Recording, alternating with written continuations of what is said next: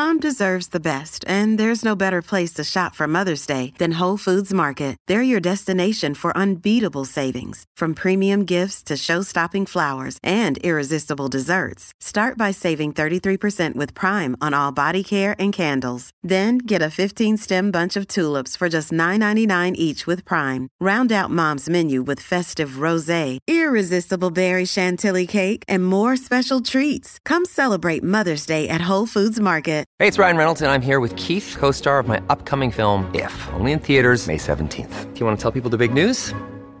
All right, I'll do it. Sign up now and you'll get unlimited for $15 a month and six months of Paramount Plus Essential Plan on us. Mintmobile.com slash switch. Upfront payment of $45 equivalent to $15 per month. Unlimited over 40 gigabytes per month. Face lower speeds. Videos at 480p. Active Mint customers by 531.24 get six months of Paramount Plus Essential Plan. Auto renews after six months. Offer ends May 31st, 2024. Separate Paramount Plus registration required. Terms and conditions apply if rated PG. So if we look at the big picture, um, in the US, where are crisis pregnancy centers generally? Yeah, good question. They're everywhere. Oh, that's such a scary answer. I'm Lady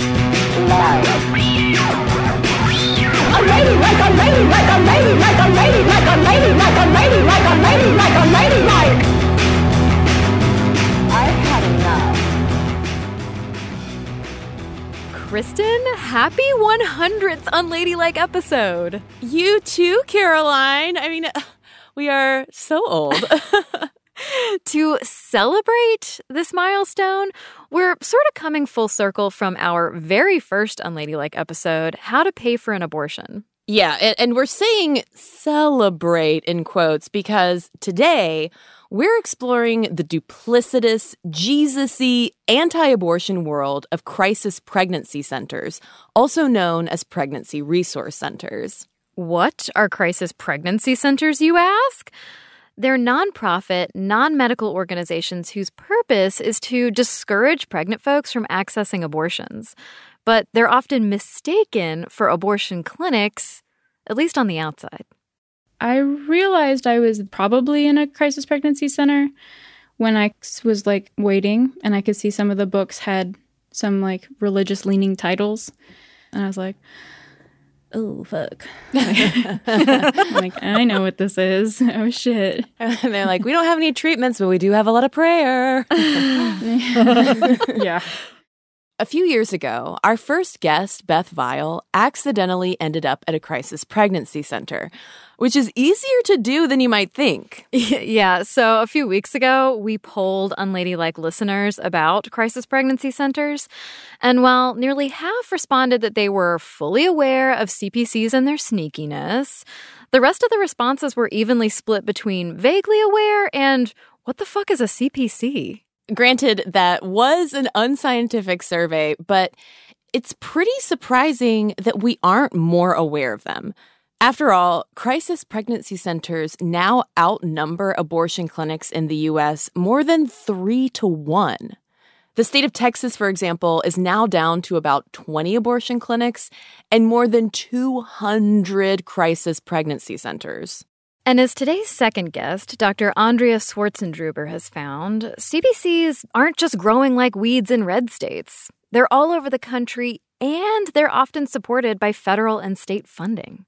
I don't think we can get rid of crisis pregnancy centers. I don't think it's possible to eliminate them. Um, but at least people should know what they offer, what they don't offer, and be able to make up their own minds about whether they want to seek services at, at a crisis pregnancy center or not. Andrea is an assistant professor of epidemiology and biostatistics at the University of Georgia.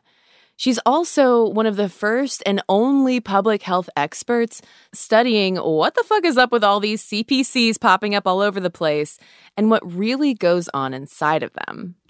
So, today, with help from Beth and Andrea, we're going to get to the bottom of what to expect when you're not expecting to wind up at a crisis pregnancy center. when I came back and was sitting in the office waiting for my doctor, and she came in and told me that I was, in fact, pregnant, I was pretty shocked.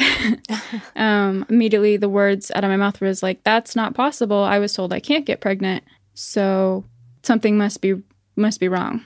Something must be off.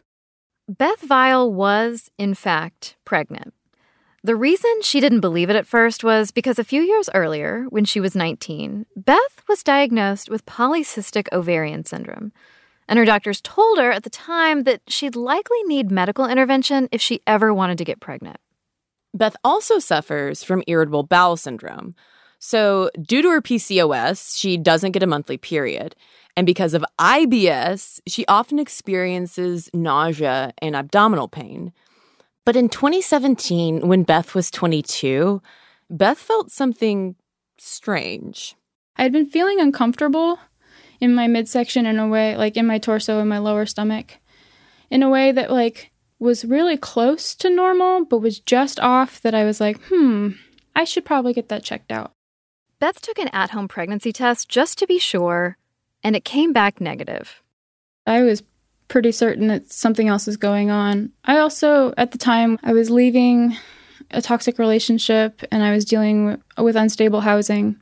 So my health wasn't my first priority. I was, you know, looking for stability first and foremost before I could actually seek out and like pay attention and like listen to my body.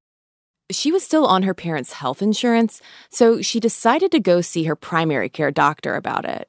When Beth arrived, a nurse had her take another pregnancy test, and that was just part of the routine for a checkup since she doesn't get a period.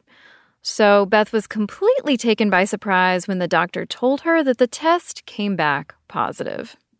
She did a little in clinic sonogram, and in fact, I was pregnant. But because I don't menstruate, she wasn't able to tell me how far along I might be.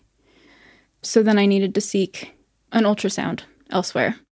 Typically, doctors can ballpark gestational age or how far along pregnancies are by counting backward to the last menstrual period. But again, because Beth doesn't get a period, she needed what's sometimes called a fetal or pregnancy ultrasound. It creates a high quality image of the fetus that lets you estimate gestational age based on its size. Now, even though Beth had health insurance through her parents, things weren't great between them, and she wasn't about to risk them finding out she was pregnant. So I had asked my doctor if she could refer me to any free or sliding scale low income clinics. And she said she would have to do some research and get back to me. From there, I got a call from the medical assistant that there was a free clinic available, but it's in like two towns over. And like that's the only thing they could come up with. So it was worth a shot. And so I had to drive several towns over to access this supposed clinic. Yeah, did she describe it to you as just sort of uh sounds like just a generic clinic or did Mm-mm. she call it like a pregnancy resource center or she, anything? Mm-mm. She, to me, it sounded like she didn't know. I mean, I don't know. Here's what I do know is that it was my my primary care physician's office, mm-hmm. and I've been going there since I was a kid. So I knew everyone in the office really well, and I knew most of the medical assistants came from a, a, a pretty religious background. Mm. Um, but I didn't. I had no reason to believe at that point in time that I would end up at a crisis pregnancy center. But she did. Even though Beth was clear that she wanted an abortion, that medical assistant referred her to a crisis pregnancy center instead. Beth had heard of CPCs before, but she'd assumed that they just didn't exist in her liberal corner of the country. I mean, she was living in Portland, Oregon. I was under the impression they were in the Midwest and the South because anyone I'd heard of prior was that's where they were located. But I like had no idea that they would, and it makes sense that I think about it now. But at the time, I was like, oh, it's just a free clinic. And I don't know what a free clinic's like because I've never had to go to one before. I've always had my mom's insurance. Like we mentioned at the top of the show, CPCs are not medical clinics. They're Christian based, mostly volunteer run organizations intent on convincing pregnant women to have those babies. The crisis pregnancy center Beth was referred to was in a suburban strip mall just outside Portland. There was like an antique store and like a small restaurant and just like just an office building, like stuff that I didn't like wouldn't pay any attention to. And like their sign is really nondescript. It says Pregnancy Resource Center in like a nice pretty font and like nice like l- light colors. Um Some nice It's very, like- pastels. yeah, yeah, yeah. It's like mint green and light pink and lavender and it's like Easter.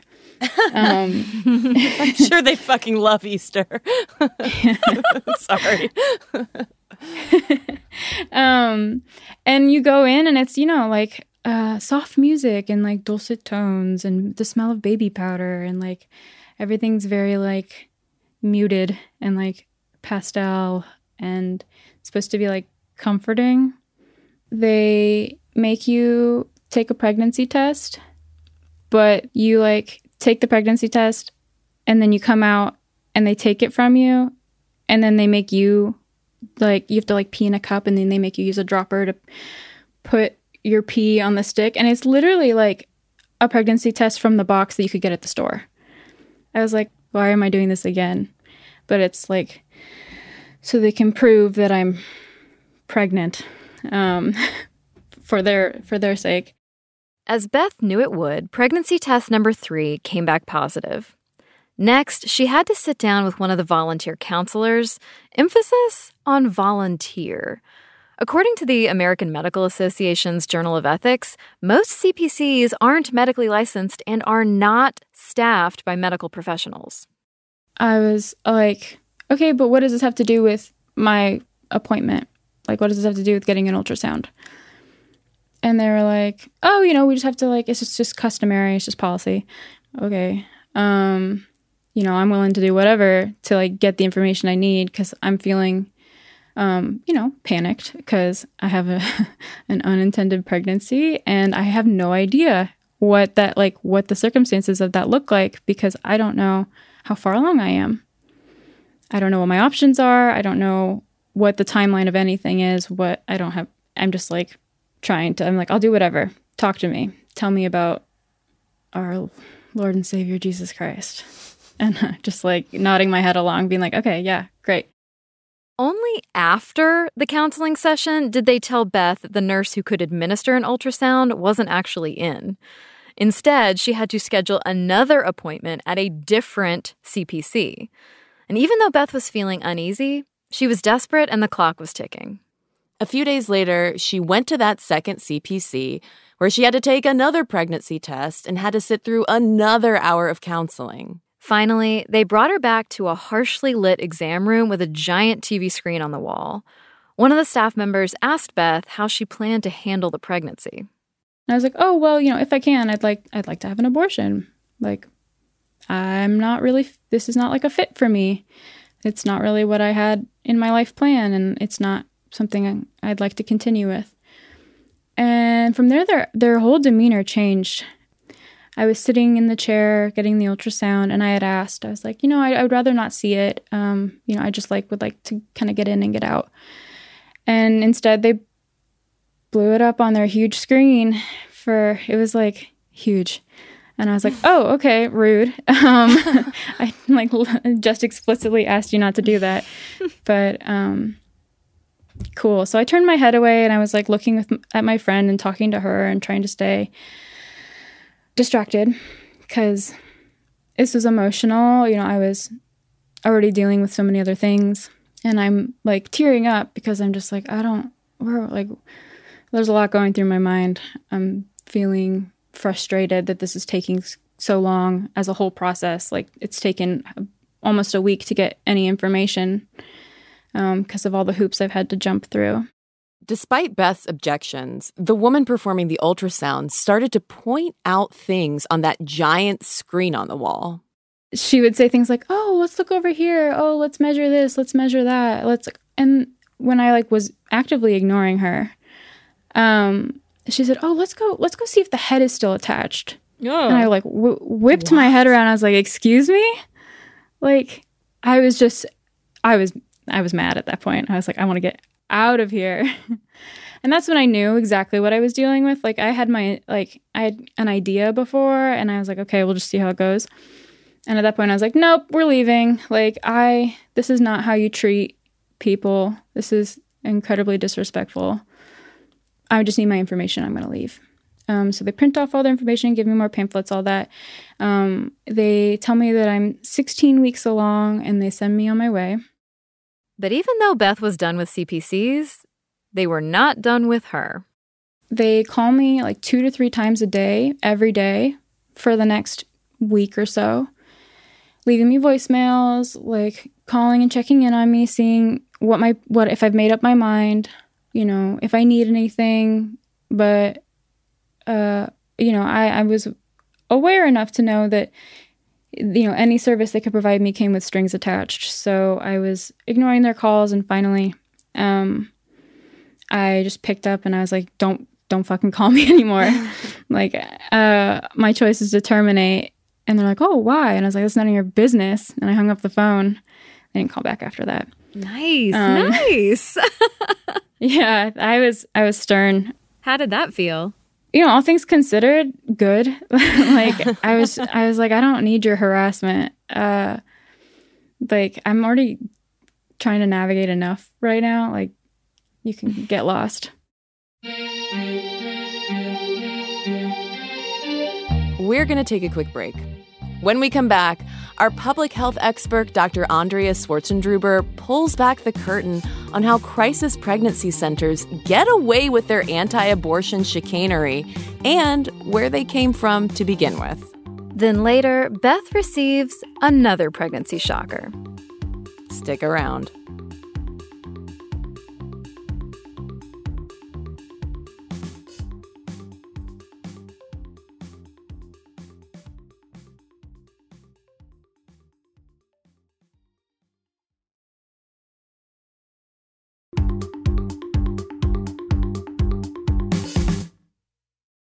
We're back. And Kristen, one of the most stunning facts about crisis pregnancy centers is just how many there are. I mean, there's at least one in all 50 states and more than 2,600 across the country. Yeah, CPCs easily outnumber the 800 or so abortion clinics in the US. And that's where our next guest, public health expert and crisis pregnancy center researcher, Dr. Andrea Swartzendruber, comes in. How is it possible that we have this huge amount of crisis pregnancy centers? Like, what has allowed them to flourish and seemingly to flourish so fast? One, crisis pregnancy centers have been around for actual decades. Um, uh, my field in public health hasn't only more recently kind of paid attention to them. They are supported through grassroots kind of organizing and churches and communities. That grassroots organizing around crisis pregnancy centers started in the late 60s in Hawaii. That's where a very Catholic, very anti abortion guy named Robert Pearson opened the country's first known CPC in 1967. Hawaii was one of the states that had already legalized abortion before Roe v. Wade was decided in 1973. So Pearson opened up a space meant to attract vulnerable pregnant women and convince them not to terminate. He called it a pro life outreach crisis pregnancy center and set about evangelizing to other anti abortionists to start their own. In 1984, he published How to Open and Operate Your Own Pro Life Outreach Crisis Pregnancy Center. Pearson's manual included hot tips like this recommended response if a visitor asks whether they are, in fact, at a pro life center. Quote, We're a pregnancy testing center. What is pro life? By the 90s, crisis pregnancy centers were an organized grassroots movement with steady financing from evangelical and Catholic groups. And since then, they've been making their way into the mainstream thanks to increasing cash flows from both church and state. More and more, they are receiving government funding and support both from at the state level, the federal level, and actually crisis pregnancy centers have received, you know, federal funding for decades over the years have received a lot of federal funding in order to teach sexual abstinence sex education. So I think it's part funding. I think it's part people who align with that mission and ideology. And in some places, I would conjecture it only has to be, you know, political affiliation and support too. For example, here in Georgia, you know, they created a law even, uh, went through our legislation to provide this grant program that directly funds centers in our state. That law has funneled more than six million dollars of taxpayer money into Georgia's CPCs. And that includes our tax dollars, Kristen. Mm-hmm. Now, when Andrea got wind of that legislation about five years ago, she was also like, what the what? So, like a good academic, Andrea started poking around and found there was almost no public health research on crisis pregnancy centers. In other words, Georgia was and still is using public resources to support medically uninformed policies. So she kept on Googling. Specifically, Andrea wanted to see how crisis pregnancy centers present themselves online and what kinds of resources and services they advertise. What she found was CPCs sharing tons of inaccurate and anti abortion misinformation and disinformation. From Andrea's public health perspective, it raised a ton of red flags. And not only do crisis pregnancy centers oppose abortion, they also have policies against using and promoting, providing contraception too. So although they have a lot of policies and you know anti contraception stance position that provide a lot of information about contraceptives on their websites. A lot of it is really inaccurate or biased. The types of things we saw were like um, some types of contraceptives cause abortion. Well, that's not actually the case. Um, and that, you know, how risky contraceptives are. And that's not the case either. She clocked all sorts of false claims on CPC websites, like that abortion leads to breast cancer, uh, infertility, or mental health problems. She also found that many CPCs advertise their pregnancy testing as medical and lab grade, when in fact, they are the same urine based tests you can get at a drugstore. And even though CPCs are inherently anti abortion, they don't come right out and say it. I think it was less than half of CPCs in Georgia didn't put anywhere on their website that they don't provide referrals to abortion or actually that they're trying to talk people out of abortion.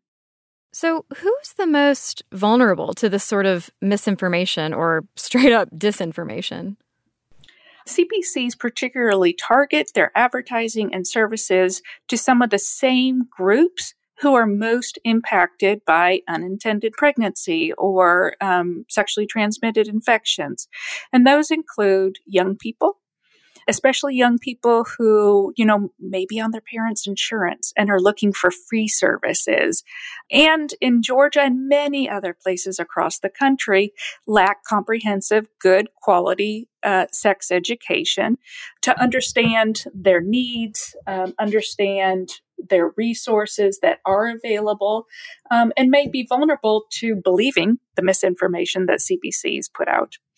In many places in Georgia and, and elsewhere, folks of color and people who live in low income households, uh, I think are also really vulnerable to um, the attraction of CPC services, which are provided for free. Um, and have those groups also have you know high rates of unintended pregnancy and um, infections and cpcs try to target themselves to those populations too one thing that really surprised has surprised me is how easy it is to accidentally Google your way onto a crisis pregnancy center website. Like, literally, that happened to me once. Like, I somehow found myself, I was like, wait a second. Oh my God, how did I end up on a CPC website? It, it was shocking to me how much it seemed like these facilities have really tapped into search engines and just the power of the internet. Absolutely. And we found through our research that many, many people find CPCs by Googling, trying to find the services that they are looking for. The problem is often when people are searching, um, they CPCs pop up um, on keywords and search terms of services they don't offer. If I'm sitting in my office in Athens, Georgia, and I ask Siri on my telephone, where can I find birth control near me? There are two responses, and both of them are crisis pregnancy centers, one down the street and one 22 miles away. It's very easy to get on a CPC website when you're when you're not looking for one. That's intentional. CPCs spend a lot of money on search engine optimization. Reproductive rights advocates have tried to get Google to enforce policies against this kind of deceptive advertising, but it's not the only thing driving traffic to CPCs. In Georgia and many other places, you need a proof of pregnancy to get on Medicaid, for example. So even if you have no intention, you know, you perfectly plan to parent, have a child, in order to qualify for Medicaid, you need to show proof of pregnancy. And so many people go to crisis pregnancy centers to get a piece of paper that says they're pregnant when they're basically using the home, you know, home pregnancy test. But many of the resources CPCs offer come with strings attached. So, like in exchange for taking classes or going to Bible studies, for instance, you could earn mommy money or baby bucks to then redeem at your CPC for things like diapers, baby clothes, and car seats. Um, but some people find those resources and are need of those resources and are grateful for those resources. We also know from some of our participants that many people feel like they got support at a crisis pregnancy center. There was someone there to listen, um, who wasn't rushed for time, who sat with them and learned about their lives. Many people were prayed for, and and some of those people that felt good to them. So I wouldn't say there are no benefits to crisis pregnancy centers and that some people value them.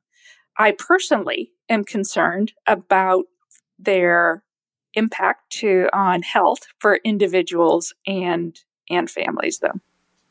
It also sounds like the while there might not be a dollar cost to the resources, it sounds like there's still a cost of a mother or a pregnant person's time. Time and energy. Um, yeah, for sure. It's not, it's not free, you know, like there, there, it, there is no input. Um, it's, it's totally based on further engagement with the center. So, okay, tell me if I'm wrong, but it sounds to me like crisis pregnancy centers are intentionally misleading. Yeah. So the intentionality um, is really hard to prove, right? But they certainly are misleading.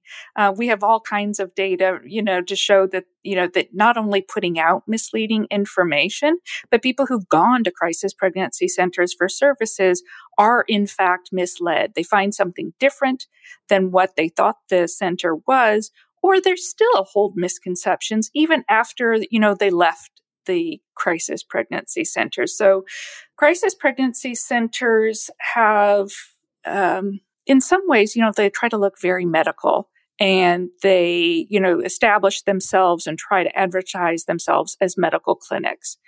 But then, you know, in, in other ways, they cite that, you know, they're free speech laws and um, that they're religious organizations. For example, California had passed a law that would require CPCs to distribute abortion information. But in 2018, the Supreme Court struck that law down. They ruled that the law violated the First Amendment by compelling speech. In other words, they said, yo, California, you can't force folks to say things they don't want to. That means it's gotten easier for CPCs to miss and disinform folks. And it's also gotten easier for CPCs to get federal funding through a program called Title 10. Yeah, Title X has been around for decades, and it's the only federal funding program that covers family planning services and health screenings for low income Americans. But even though CPCs rarely even provide condoms, the Trump administration has approved millions of Title X dollars for them, basically claiming that CPC's abstinence only approach qualifies as family planning. And get a load of this, y'all. Crisis pregnancy centers have received at least $4 million in federal disaster relief loans meant to keep small businesses afloat during COVID. On so many levels, crisis pregnancy centers continue succeeding by camouflaging their non medical, anti abortion intentions from patients and providers alike. I mean, overall, I think there really is low awareness, even among people who are working in reproductive health or reproductive rights. Um, I think there's really low awareness about what crisis pregnancy centers are, their mission, and the risk that they pose. One of Andrea's recent studies bears this out. She had research assistants call all the Georgia health clinics that receive federal funding for family planning services. The researchers asked for an abortion referral, but less than half of the clinics they contacted would provide one. Of those clinics that provided referrals, nearly a third of them were to crisis pregnancy centers, which do not offer abortions. So even among, I think, healthcare workers, there's low awareness about what crisis pregnancy centers are because we found that many of them, when they make a referral for abortion services, are sending them to a crisis pregnancy center. And I worry about just the general public um, knowing what a crisis pregnancy center is. Cristen, this is exactly what happened to Beth. Beth went to her primary care physician and she unintentionally ended up at not one, but two crisis pregnancy centers. When we come back, we'll pick back up with Beth and hear what an actual OBGYN told her after she jumped through all those CPC hoops. Don't go away.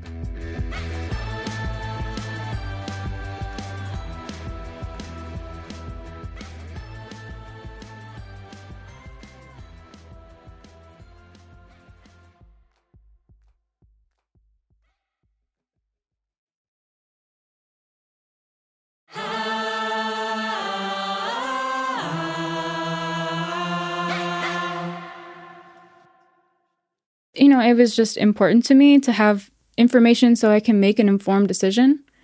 I wanted accurate information, um, which, you know, I don't feel like is asking for a lot. right? right. We're back with Beth Vial. When we left off, staffers at a CPC had just told Beth that she was 16 weeks pregnant and then wouldn't stop calling her and trying to talk her out of an abortion.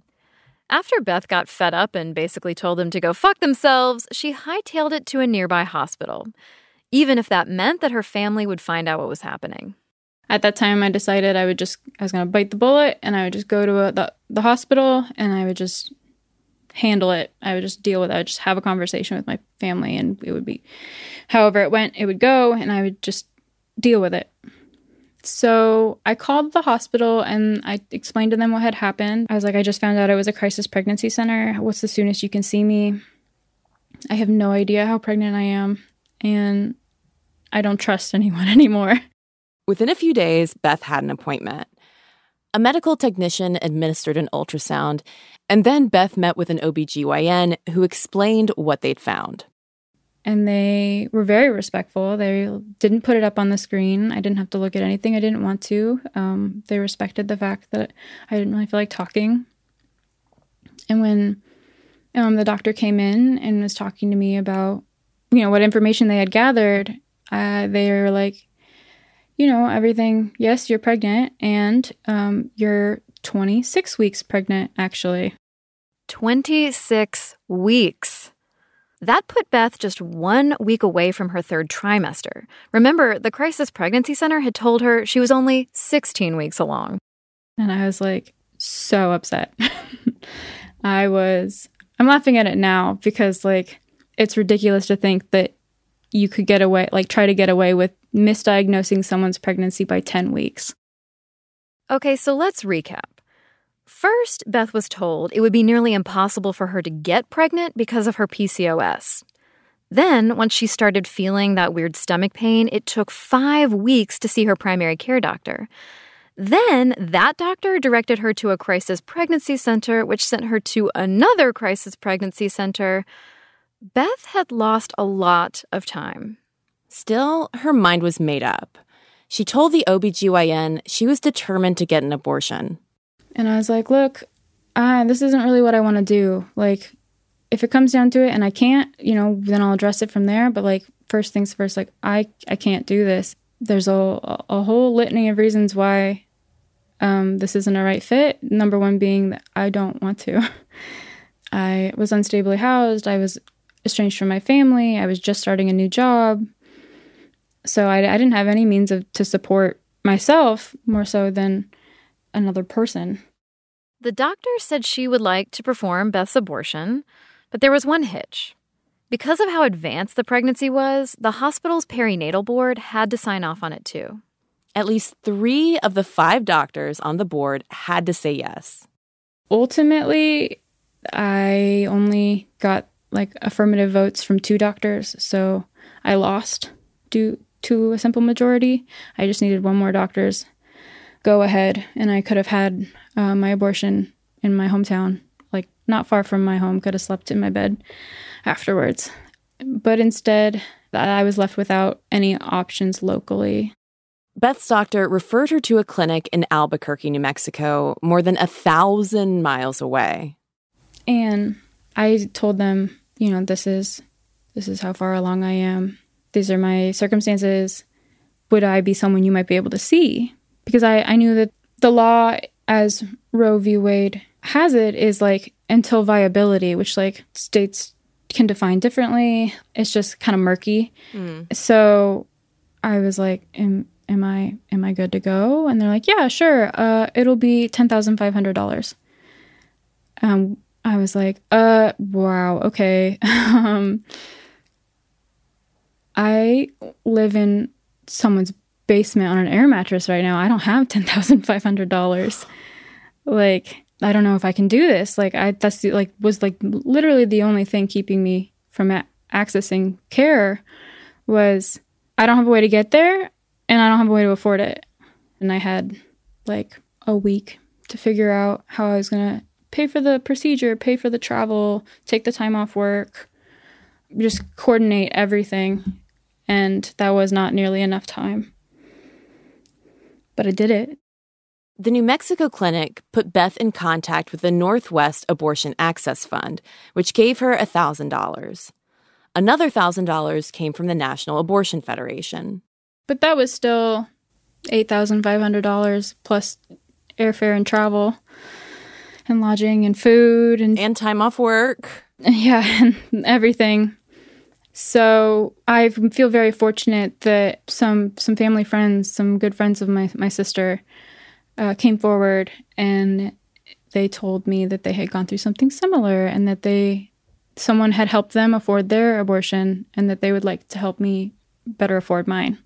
Wow. Um, and so, I mean, what do you do when someone comes out of what feels like nowhere and says, "Here, I have the answer to your problem"?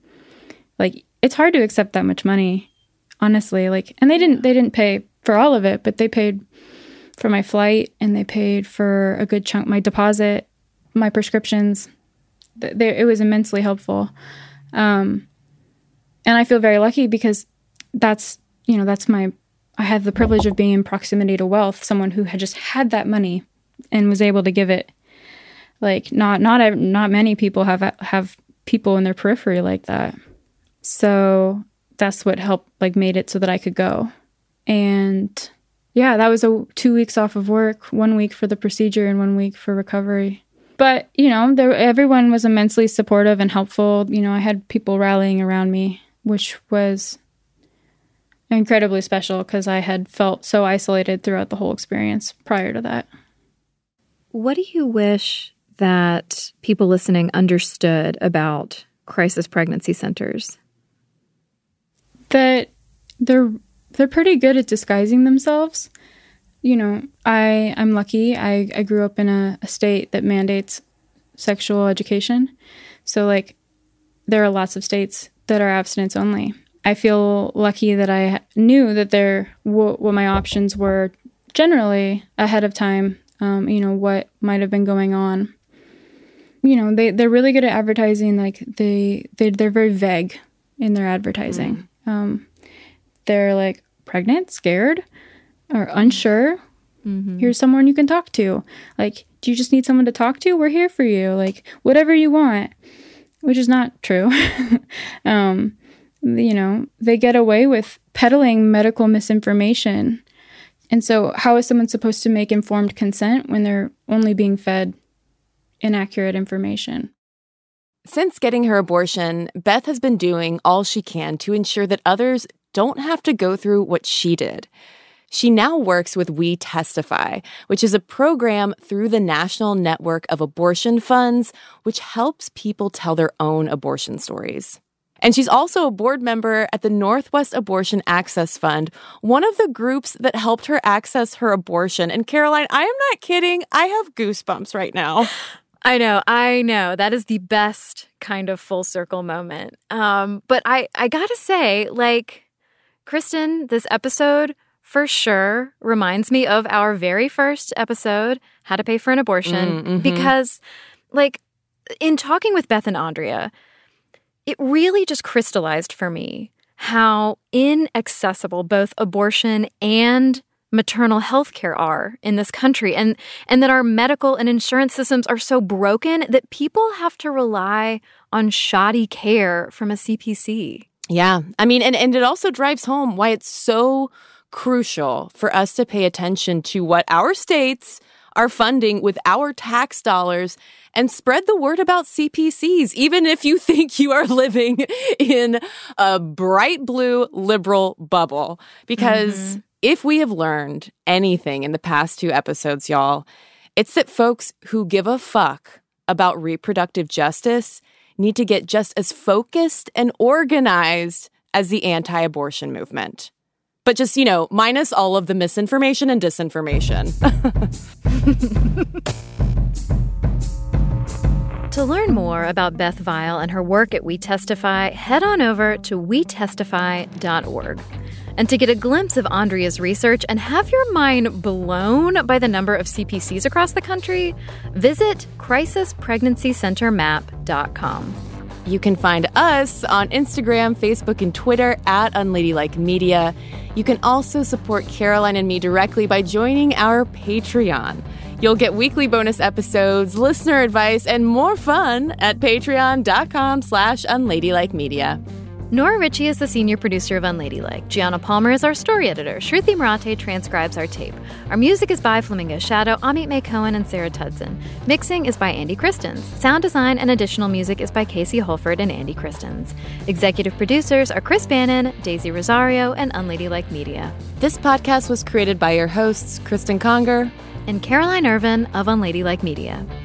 Next week.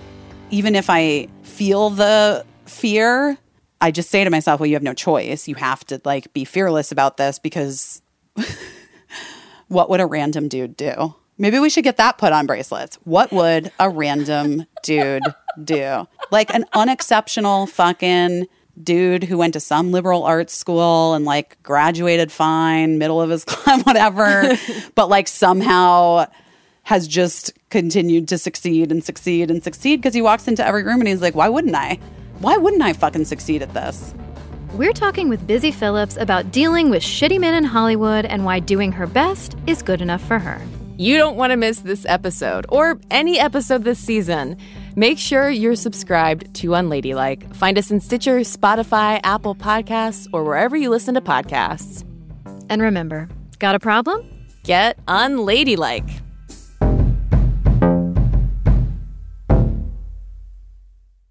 Do I need to hit that D harder? Fun does yeah, girl, hit that D. Ooh. Stitcher